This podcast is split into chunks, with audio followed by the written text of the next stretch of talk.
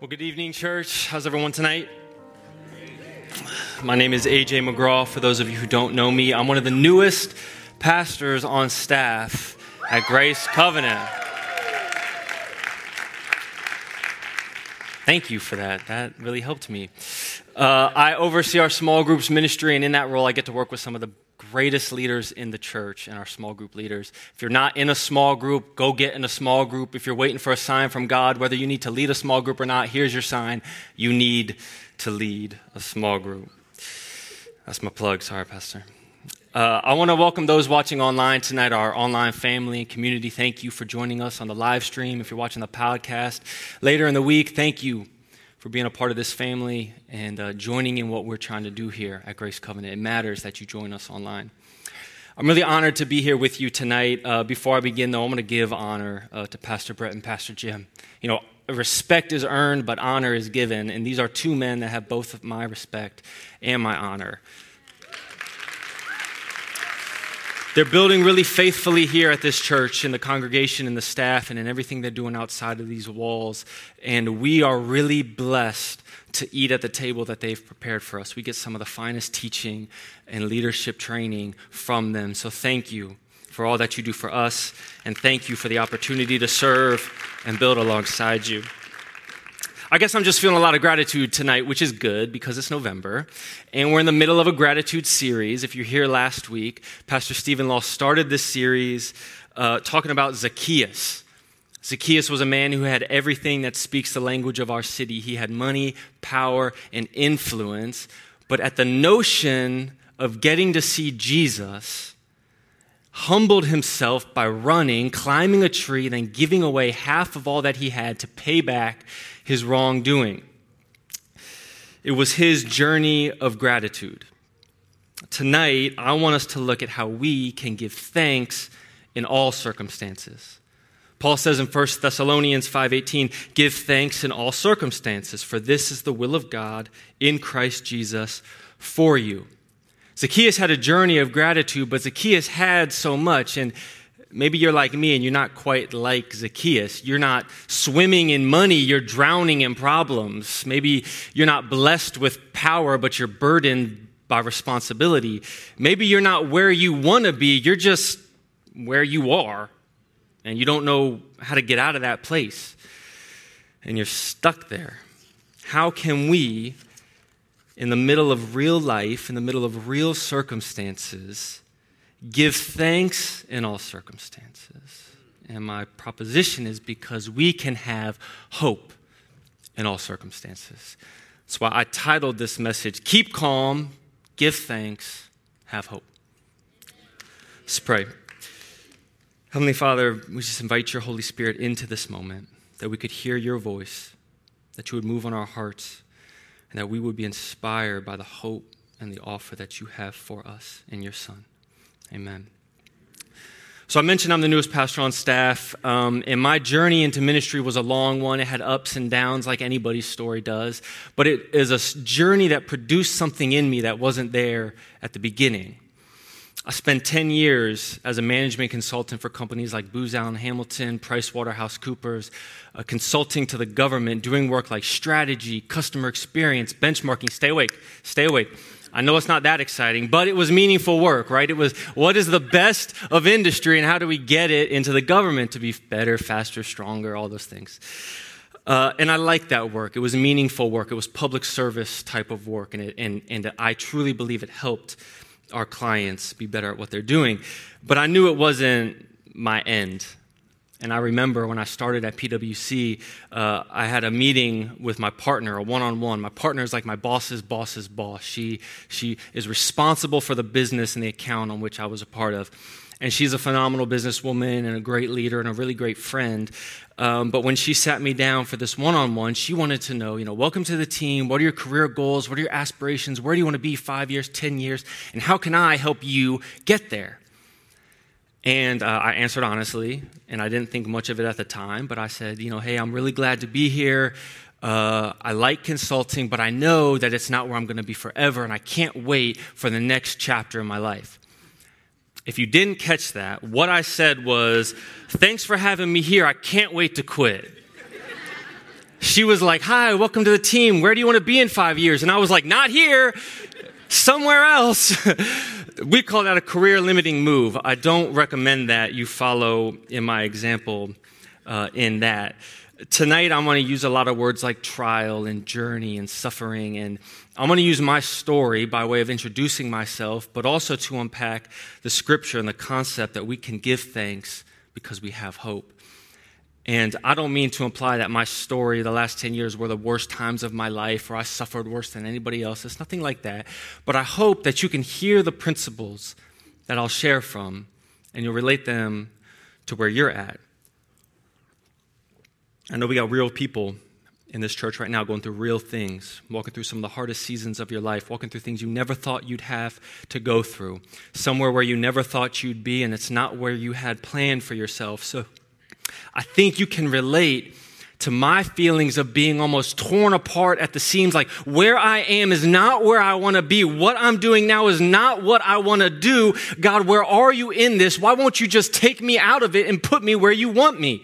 I can't be meaning to be here. Where are you in the middle of it? Where is my very present help in my time of trouble? And I think the answer lies in what is being produced in us along the way. And I want to look at Paul's letter to the Romans to help us get some clarity on this topic. Uh, so if you would turn with me to Romans 5. Romans 5. We're going to look at the first five verses here. And we're going to see how we have hope. Romans 5, verses 1 through 5. It'll be on the screen if you uh, haven't gotten to it yet. Paul says this Therefore, since we have been justified by faith, we have peace with God through our Lord Jesus Christ. Through him, we have also obtained access by faith into the grace in which we stand, and we rejoice in hope of the glory of God.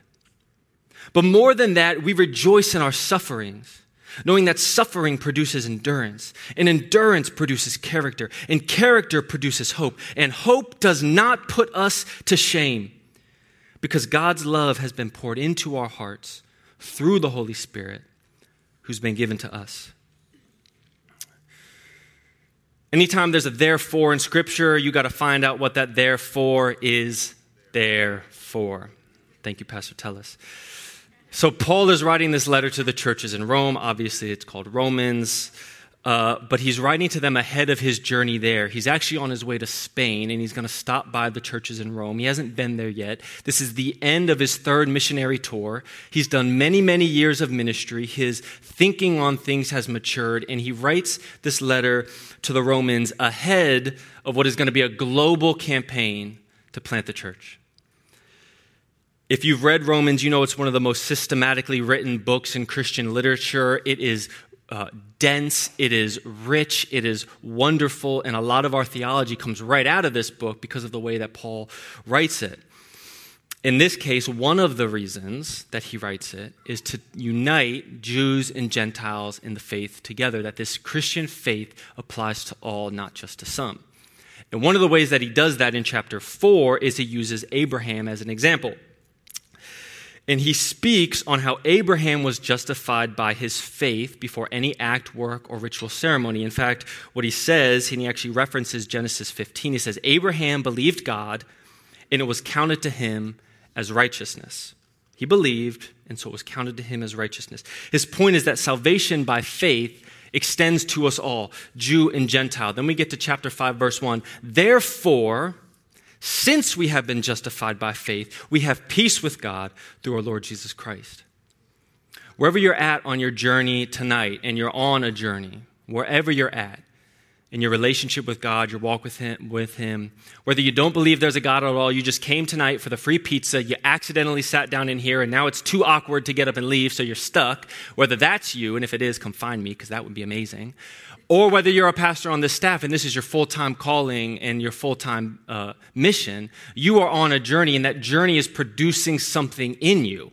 Whether you like it or not, it's producing something in you. You're developing, you're growing, you're producing skills, habits, routines as a result of that. You can be in control of that or not, but it's happening. In this moment, Paul is telling us what our faith produces. And the first thing he says is that it produces peace with God.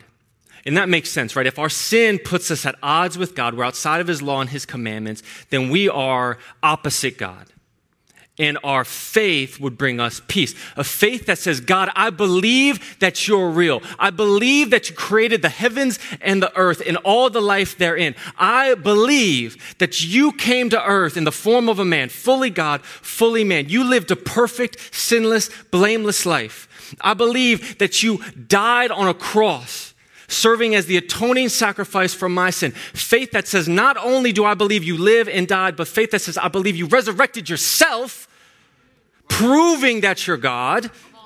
And that is what I'm standing on. Faith like that puts you at peace with God. And more than that, it gives us access to his grace. In verse 2, he says, Through him we have also obtained access by faith into the grace in which we stand. You've heard the phrase, we're saved by grace through faith, right? Faith is access to God's grace. At one point in time, we existed in the presence of God, in his garden, in the Garden of Eden. And by our sin, by the sin of Adam and Eve, we were pushed out of the garden, out of God's presence. Our sin had created a divide between us and God. And we were no longer allowed in his presence except for by ritual ceremony and cleansing and purification. And there was this thick veil that separated the presence of God from man, and only a select few, after very um, litigious uh, ceremonies and purifying, could only a some get into the presence of God. But then, Jesus, as he hung on a cross, and he surrendered his spirit unto God. The sky darkened, the earth shook, and that veil that separated us from him tore from the top to the bottom. And now we have access to the grace and the presence and the redemptive power of God by him. Faith gives us access to God's grace. And as a result, Paul says we can rejoice in the hope of the glory of God. And I was really tempted, and I'm still tempted to end our message right there. Go out on a high, we feel good, but I think we all know the reality is we don't always feel all of that presently. What do we do when we're walking through the trials of life and those things aren't as present as we want them to be? They seem distant, or maybe I've never really chosen to believe that. At church, it's really fun to focus on Luke 6 38. Give and it'll be given back to you. Good measure, pressed down, shaken together, running over. Love that. That's how I made my Slurpees. You'd, you'd, fill it up, you'd shake it down, you press it together, you get another inch or two in there, then you put the cup on it so it can be pouring over it, right?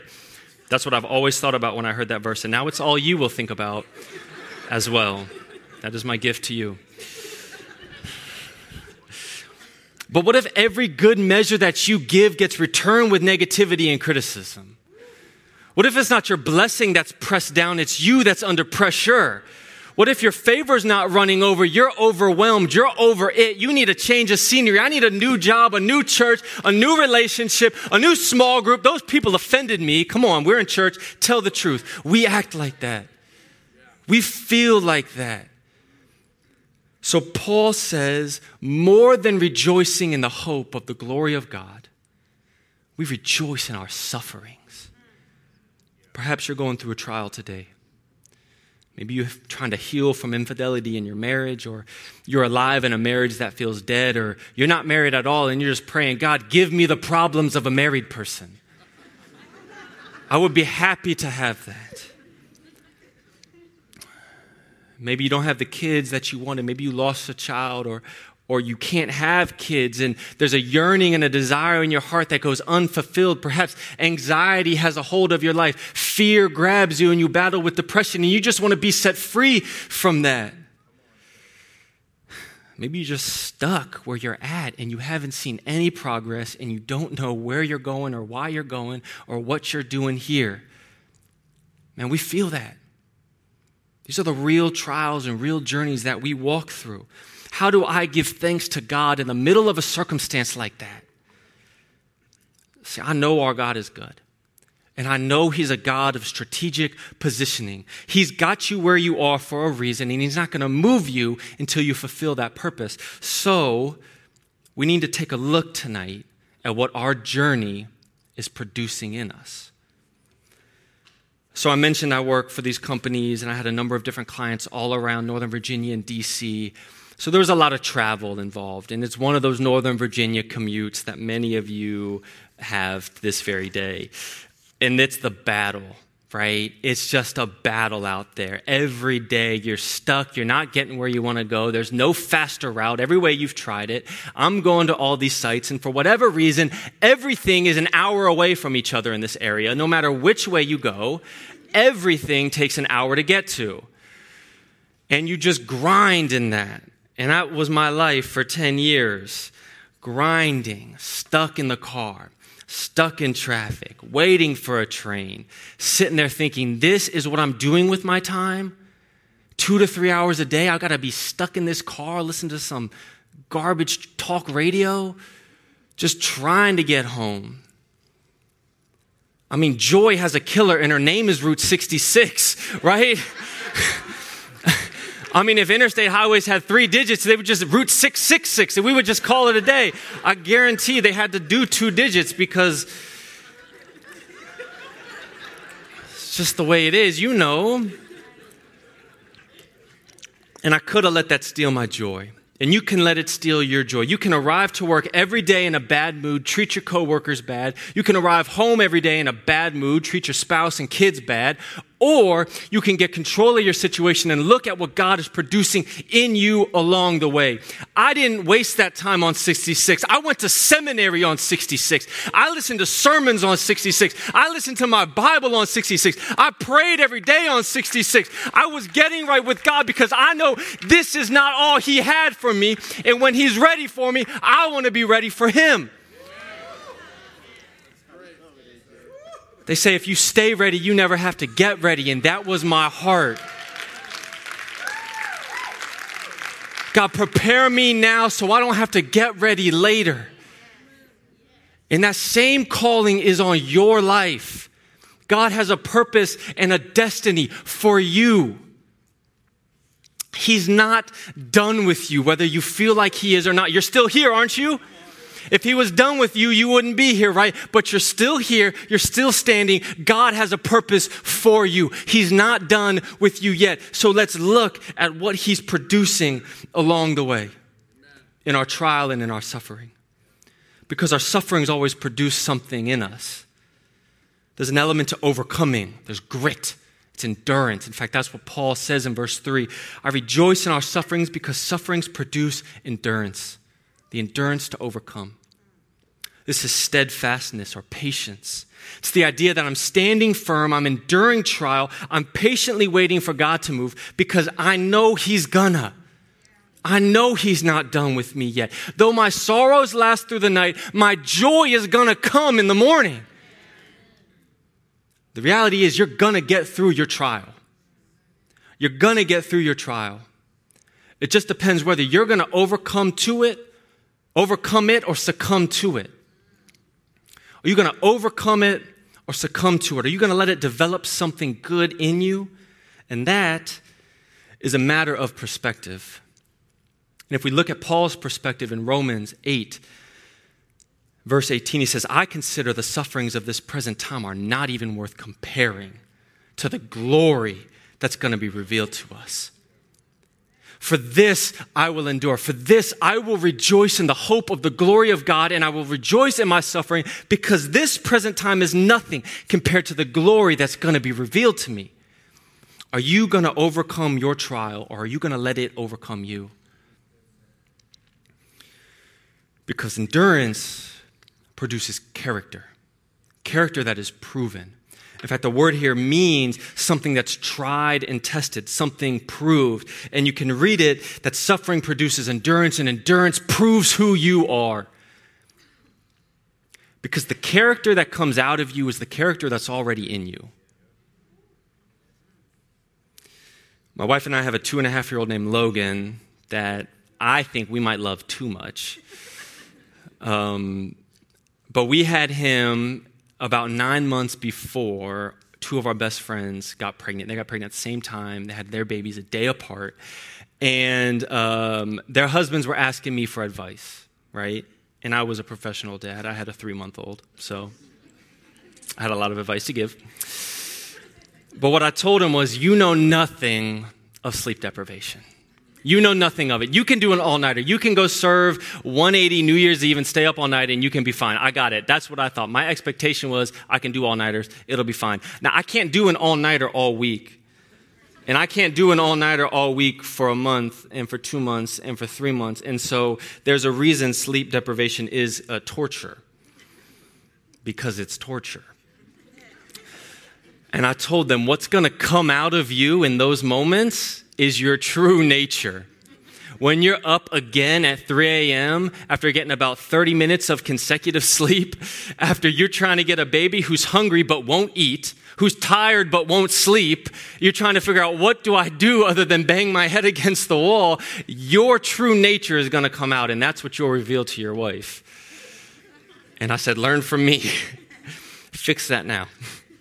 Get before God and get as right with Him as you can before that time comes, so that what comes out of you is grace and patience and love, and not snark and anger and bitterness.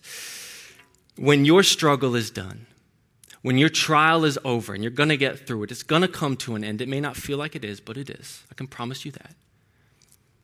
Are people going to look at your life and go, I'm sorry, wait, what? You were a Christian during all of that? You're going to tell me now that you're a Christian?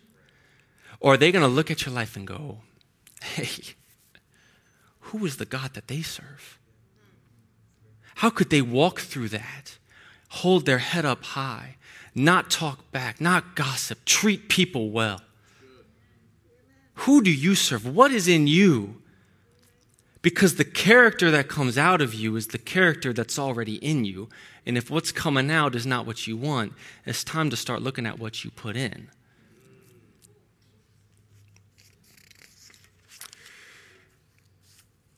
This is why discipleship is so important. This is why small groups are so important. Walking through life with other believers. Iron sharpens iron, and man sharpens man being around other people to sharpen yourself, to share your stories, to laugh, to grieve, to walk, to wonder, to live your life together. This is why it's so important because that produces godly character in you. And that the character that then will come out of you will produce what Paul says hope. Suffering produces endurance, endurance produces character, and character produces hope. Hope that does not let you down. 18th century philosopher Philip Schaff. I know you knew who he was, but I just wanted to tell you because I knew who he was before this. Philip Schaff says this about hope Hope, like faith and love and every other Christian grace, is never done in this world. It's always growing. And as it bears flower and fruit, its roots strike deeper. Its stems and branches expand. Every progress in Christian life strengthens its foundations. If you're like me and you don't know a whole lot about 18th century Swiss theologians, but you know a whole lot about Shawshank Redemption, I've got a quote for you as well. Hope is a good thing, maybe the best thing, and no good thing ever dies. Hope will sustain you eternally if the source is eternal. Hope in eternal things is eternal, but hope in temporary things is temporary. And when it's gone, so too will be the thing that you hope in. Either way you look at this from Paul, either way he arrives back at hope. In verse 2, he says, We rejoice in the hope of the glory of God and in our sufferings because our sufferings produce hope. And hope doesn't put us to shame, it means hope doesn't let us down. Putting our faith and staking our reputation on temporary things let us down. When we boast that our football team is going to win the Super Bowl, oh, or the, just the division, we'll take a division.